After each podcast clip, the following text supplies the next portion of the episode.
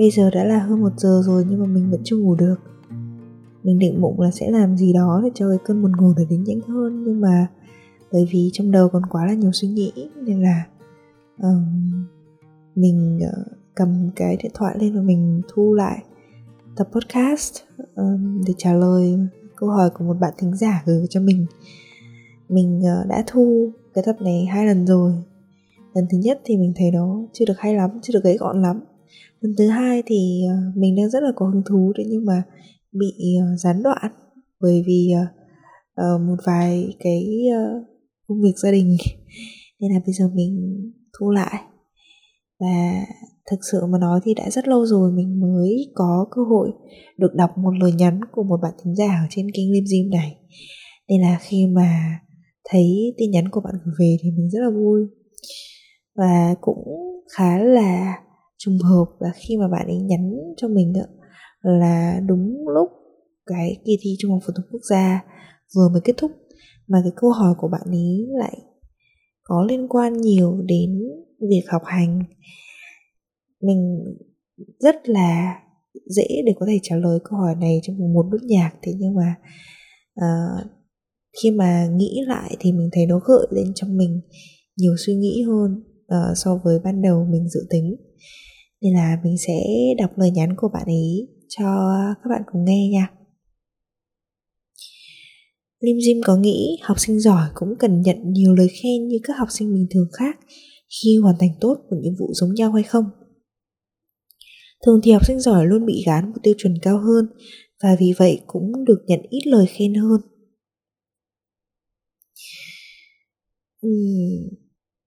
Mình sẽ trả lời câu hỏi này dưới góc nhìn của một người đã từng được nhận rất là nhiều lời khen, bởi vì bản thân là một học sinh giỏi, và ở góc nhìn của một người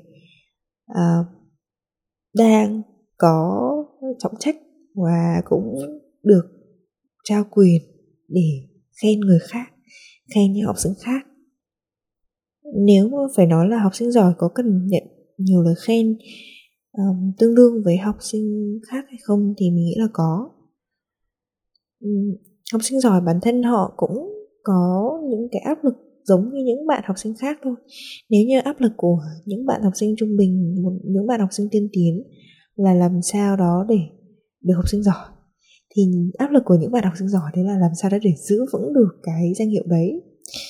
Mà cái khả năng để giữ vững được một thứ đối với mình nó khó hơn khá là nhiều so với khả năng mà có thể tiến bộ.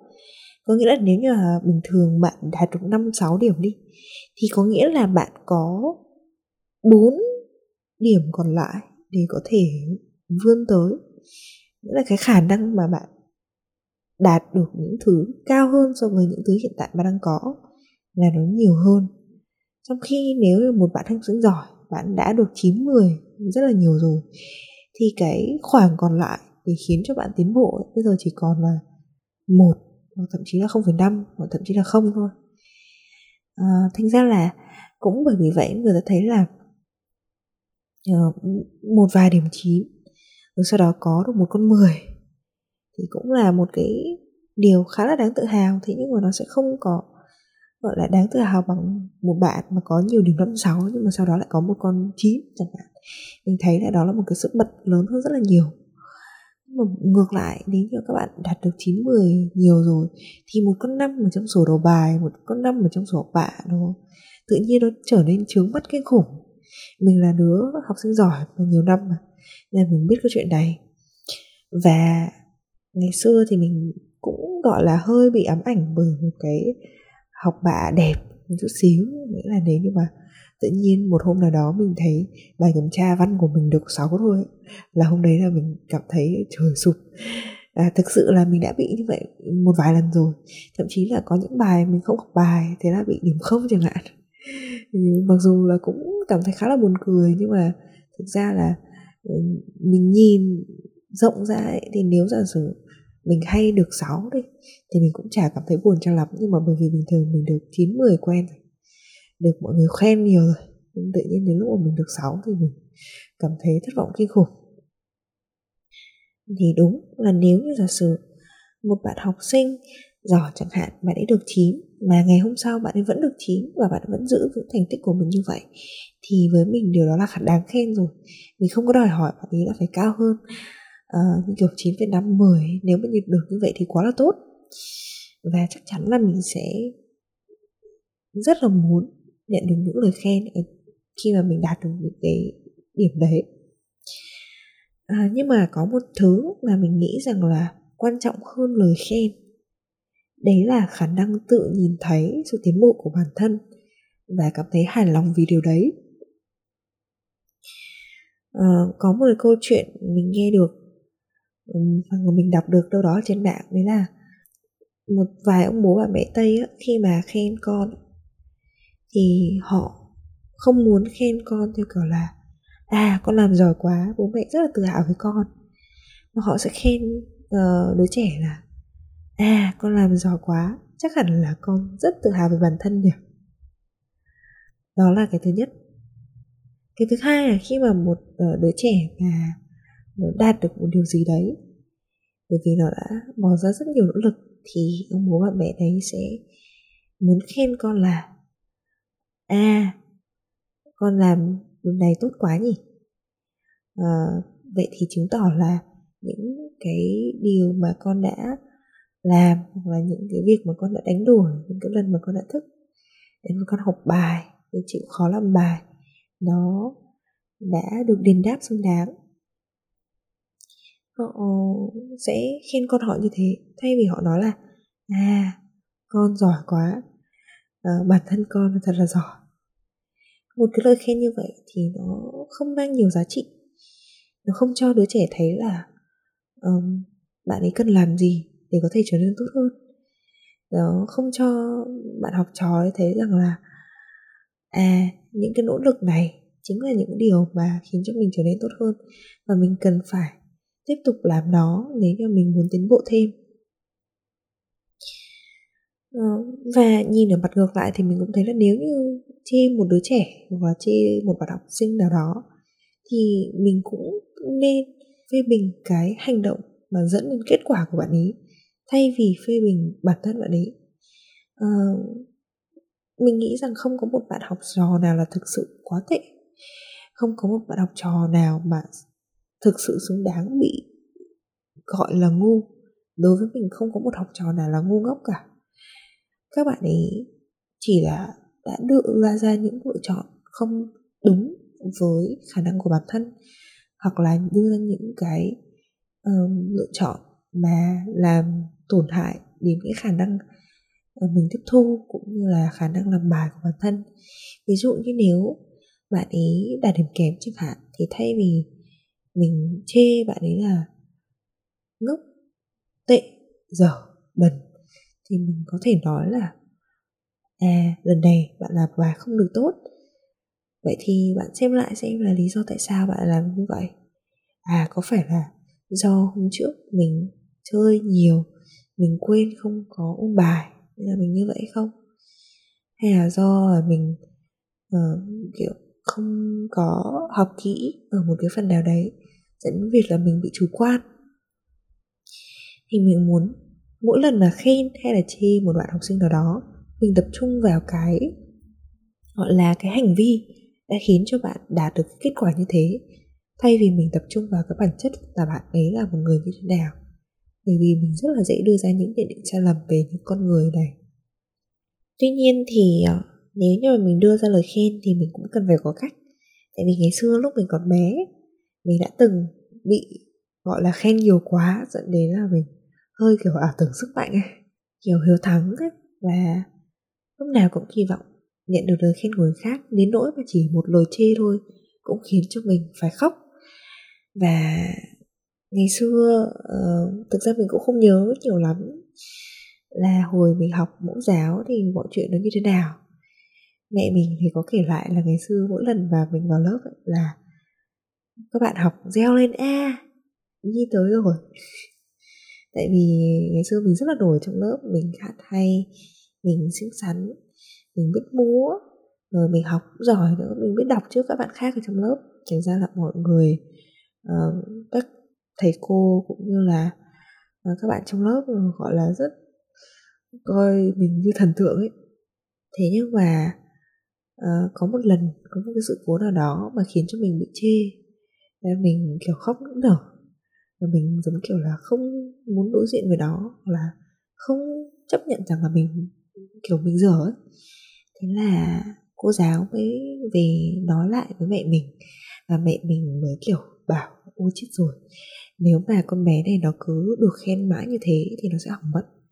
Thế là mẹ mình mới nói với cô giáo là cô đừng khen cháu nó quá nhiều, cũng đừng cho cháu nó làm những chức to trong lớp, cho bạn khác làm lớp trưởng một thời gian đi, kiểu như thế. Mình không nhớ rõ lắm, và mẹ nói là lúc đó mình đã khóc rất là nhiều. Nhưng mà thực sự nếu không có cái bước đấy của mẹ, và cũng không có cái bước đi đấy của các cô, thì có lẽ bây giờ mình là một con người rất là khác. Sau khi mà mình trải qua những năm tháng học ở trường mẫu giáo, thì những cái năm cuối á, mình mới biết và mình mới nhận thức được rằng là mình không phải là đứa giỏi nhất ở trong lớp, và mỗi bạn lại có một cái khả năng khác nhau. Và có một cái lần mà mình nhớ rất là rõ, đấy là mình với lại một bạn khác ở trong lớp, bạn ấy cũng rất là xinh và mình cũng rất là quý bạn ấy, cùng lên gọi là thi. Cô cho hai bạn thi nhau xem là bạn nào viết chữ giỏi hơn, viết chữ đẹp hơn. Mình cũng rất là hào hứng, mình khá là tự tin về bản thân, tại vì mình biết thuộc hết bảng chữ cái rồi. Thế nhưng mà lúc đấy mình chỉ biết viết chữ in hoa thôi, trong khi bạn kia bạn ấy biết viết chữ in thường. Thế là cô đánh giá bạn ấy cao hơn. Thế mình nghĩ là ở cái thời điểm đó mình cũng khá là rụt rè và xấu hổ. Thế nhưng mà cũng bởi vì cái cảm xúc lúc đấy của mình rất là mạnh, nên là mình nhớ cái khoảnh khắc đó nhiều. Và từ đó mình mới nhận ra là mình không phải là đứa giỏi nhất ở trong lớp, và cho dù là mình được công nhận ở một vài khía cạnh, nhưng mà mình vẫn còn có những thứ để học hỏi. Bạn ấy viết chữ thường mà mình vẫn chưa biết viết, vậy thì rõ ràng là mình không phải là duy nhất, mình không phải là đứa giỏi nhất. Và cái tư tưởng đó đã khiến cho mình trở thành một người khiêm tốn hơn rất là nhiều. Đến khi mà mình học lớp 1, mình đã không dám giơ tay khi mà cô giáo hỏi là có bạn nào muốn làm lớp trưởng không, tại vì mình sợ rằng là sau này mình cũng trở nên kiêu ngạo. Thế nhưng mà điều gì phải đến thì cũng đến, mình cũng được làm một cái chức gọi là khá là to ở trong lớp, đấy là chi đội trưởng. Thì nó cũng ngang ngang với chức lớp trưởng, nhưng mà ở trong một vài khía cạnh thôi. Cũng rất là may là khi mà mình lên cấp 1 rồi, mình mới nhận ra là cái thế giới xung quanh có rất là rộng, và có rất là nhiều bạn ấy giỏi hơn mình. Và càng ngày khi mà mình càng trưởng thành và càng ở trong những cái môi trường khác nhau, thì mình càng nhận rõ điều đó, và nó khiến cho mình trở nên khiêm tốn. Câu chuyện của mình ấy, mình muốn kể ra ở đây để mình cho mọi người thấy rằng là không phải lúc nào khen cũng là một điều tốt, và nhận nhiều lời khen cũng là một điều tốt. Kể cả khi bạn kỳ vọng lời khen nhiều từ người khác và bạn là học sinh giỏi, thì mình nghĩ là trước khi mà bạn làm điều đó thì bạn hãy tự khen bản thân đã. Tại vì cái điều đó nó sẽ khiến cho mình bớt kỳ vọng rằng người khác khen mình lại. Bây giờ mỗi lần mà mình làm được một điều gì đó hay ho, ví dụ như mình phát hiện được một cái nguồn học tập mà có thể áp dụng được cho cái lớp học của mình chẳng hạn, và mình cảm thấy là cái này rất là hay, có một hôm hai mà mình nghĩ là các thầy cô khác hoặc các bạn khác sẽ không tìm ra được, thì mình cũng kiểu tấm tắc và tự khen bản thân trước đã. Mình tự cảm thấy thỏa mãn bản thân đã, còn người khác khen mình không, mình không quan tâm cho lắm. Nếu như họ khen mình thì mình rất là vui, và mình nhận thấy rằng đấy là một cái phản hồi để cho mình hiểu rằng là những hành động như vậy của mình được khuyến khích, và mình nên tiếp tục phát huy nó. Mình coi nó như một sự phản hồi thôi, chứ mình không coi nó như là một cái mục đích là mình phải làm những cái việc này chỉ để nhận được lời khen của người khác.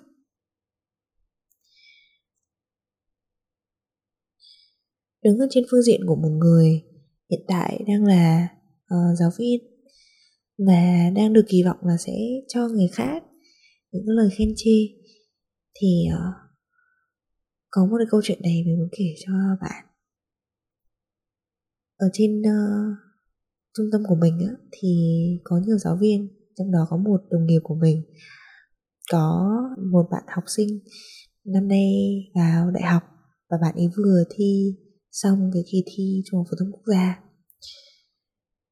Cả đồng nghiệp của mình đều rất là khen bạn ấy, bởi vì bạn ấy nói lại với lại giáo viên là em thi đúng gần hết rồi, em chỉ sai đúng một câu trong cái bài thi tiếng Anh thôi.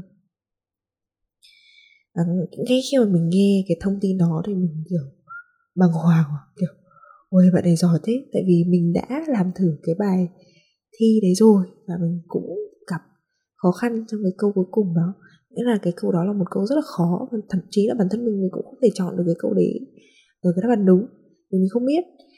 Thế mà bạn ấy cũng chỉ sai mỗi câu đó thôi là bạn cực kỳ giỏi rồi.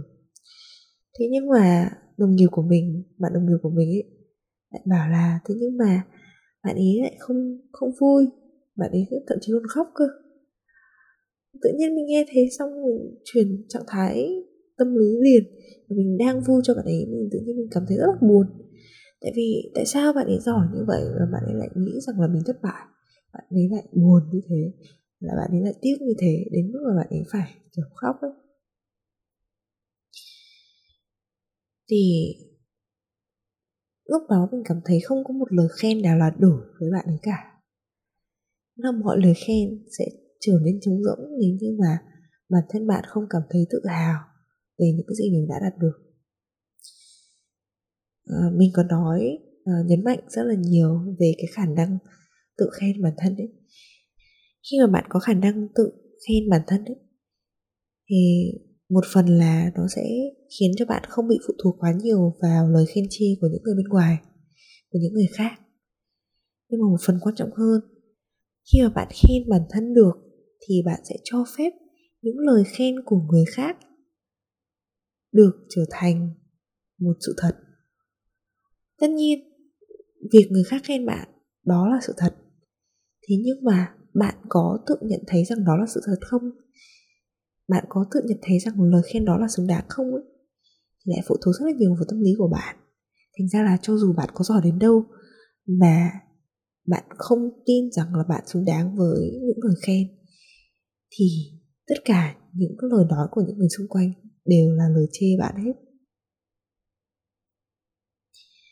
Vì vậy nên là mình rất là mong là các bạn, cho dù là các bạn đang là học sinh trung bình, học sinh khá hay là học sinh giỏi, thì đều có thể nhận thấy được những sự tiến bộ của bản thân và vỗ vai bản thân khi mà bạn đã làm được một điều gì đó tốt, an ủi bản thân khi mà bạn cảm thấy rằng là mình chưa đạt được một điều gì đó.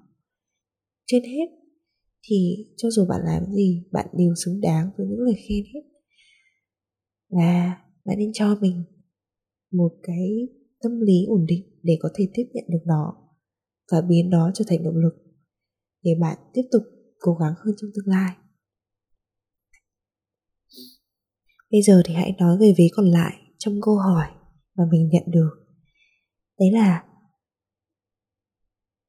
học sinh giỏi có cần cũng nhận được nhiều lời khen như học sinh bình thường khác khi hoàn thành tốt một nhiệm vụ giống nhau hay không? Riêng cái đoạn này thì mình nghĩ là không. Nếu như bạn đã là học sinh giỏi, hãy cố gắng vươn tới cái gì đó cao hơn so với cái năng lực hiện tại của mình. Mình biết là cái room for improvement của những bạn học sinh khá trung bình, cái khoảng không để cho bạn ấy có thể phát triển hơn ấy, với những bạn học sinh trung bình và những bạn học sinh khá thì nó rộng hơn rất nhiều so với những bạn học sinh giỏi. Thế nhưng điều đó cũng cho thấy được rằng là cái nỗ lực mà các bạn học sinh khá và học sinh trung bình phải bỏ ra là lớn hơn rất nhiều so với nỗ lực mà bạn học sinh giỏi phải bỏ ra để đạt được một kết quả giống nhau. Đấy là được điểm 9, đấy là được điểm 10. Vì vậy, nếu bạn thấy rằng là cái không gian để cho mình phát triển, cái room for improvement của mình nó bắt đầu thu hẹp lại, thì hãy cố gắng mở rộng nó ra, làm sao để cái khoảng không phát triển đó của mình nó ít nhất là phải tương đương với khoảng không phát triển của những bạn khác ở trong lớp, cho dù các bạn ấy có đang ở trình độ nào đi chăng nữa. Ví dụ ngày hôm nay bạn thấy là học trên lớp 10 từ này dễ quá, thì hãy về kiếm 10 từ khác ở trong cùng bài học đấy mà bạn không biết, và bạn cố gắng học thuộc nó, thay vì chỉ học 10 từ mà thầy cô đã giao. Hay là khi mà bạn đã hoàn thành được cái bài tập mà thầy cô giao rồi, và bạn thấy là việc này rất là vừa sức đối với bạn, thì hãy tranh thủ cái thời gian còn lại làm những bài khác, làm những bài nâng cao hơn, thậm chí là nhắn với thầy cô, xin thầy cô cho em những cái bài tập khác mà phù hợp với trình độ của em. Tất nhiên rất là khó để mình được quyền lựa chọn xem là mình sẽ được học với những người bạn như thế nào. Nhưng mà nếu như mình là đứa giỏi nhất ở trong lớp thì mình sẽ rời khỏi lớp đó và tham gia vào một lớp khác. Mình sẽ không muốn trở thành một đứa đứng cuối lớp đâu, tại vì nếu mà như vậy thì có nghĩa là mình chưa đủ nỗ lực. Thế nhưng mà mình cũng không muốn trở thành một đứa đứng đầu lớp mãi mà không có bạn nào vượt mặt mình, bởi vì khi mà mình như vậy có nghĩa là mình không còn không gian để mình phát triển ở trong lớp đó nữa. Không có một ai hơn mình để mình có thể so sánh họ với mình và mình cố gắng phấn đấu hơn. Giờ mình là giáo viên rồi, và chắc là để chút hạ lại cái quan điểm của mình thì mình sẽ nói như thế này: mình sẽ tặng cho tất cả các bạn ở trong lớp những cái lời khen, và không phân biệt rằng bạn ấy đang ở trình độ nào. Điều quan trọng là bạn ấy đã bỏ ra đủ nhiều nỗ lực để vươn lên như các bạn học sinh khác hay chưa. Nếu như cái phần nỗ lực mà bạn ấy cần phải bỏ ra để hoàn thành nhiệm vụ mà thầy cô giao nó ít hơn so với nỗ lực của những bạn khác thì chuyện đó là tiện cho bạn thôi. Thế nhưng khi đó bạn sẽ không học được gì nhiều thêm ngoài những điều mình đã biết, và bạn sẽ dậm chân tại chỗ, và điều đó thì lại không đáng khen một chút nào. Bên cạnh đó thì mình sẽ khen cái hành vi thay vì khen cái năng lực, tại vì năng lực của mỗi bạn là mỗi khác, và mỗi bạn có một xuất phát điểm khác nhau, mỗi bạn có một cái năng khiếu khác nhau. Và mình cũng mong rằng là các bạn học sinh khi mà nhận được lời khen sẽ hiểu rằng đấy là một cái phản hồi để cho mình cố gắng tốt hơn trong tương lai. Những cái hành động nào mình được khen thì là những hành động mình nên tiếp tục phát huy, những hành động nào mà mình không được khen có nghĩa là mình cần tiết chế lại. Tuy nhiên thì tất cả chỉ là những yếu tố bên ngoài thôi. Cái quan trọng nhất vẫn là bản thân bạn. Liệu bạn có bao dung với bản thân mình? Có tự khen bản thân mình khi mà đã hoàn thành được những điều lớn lao hay không? Với mình thì đấy chính là điều quan trọng hơn cả.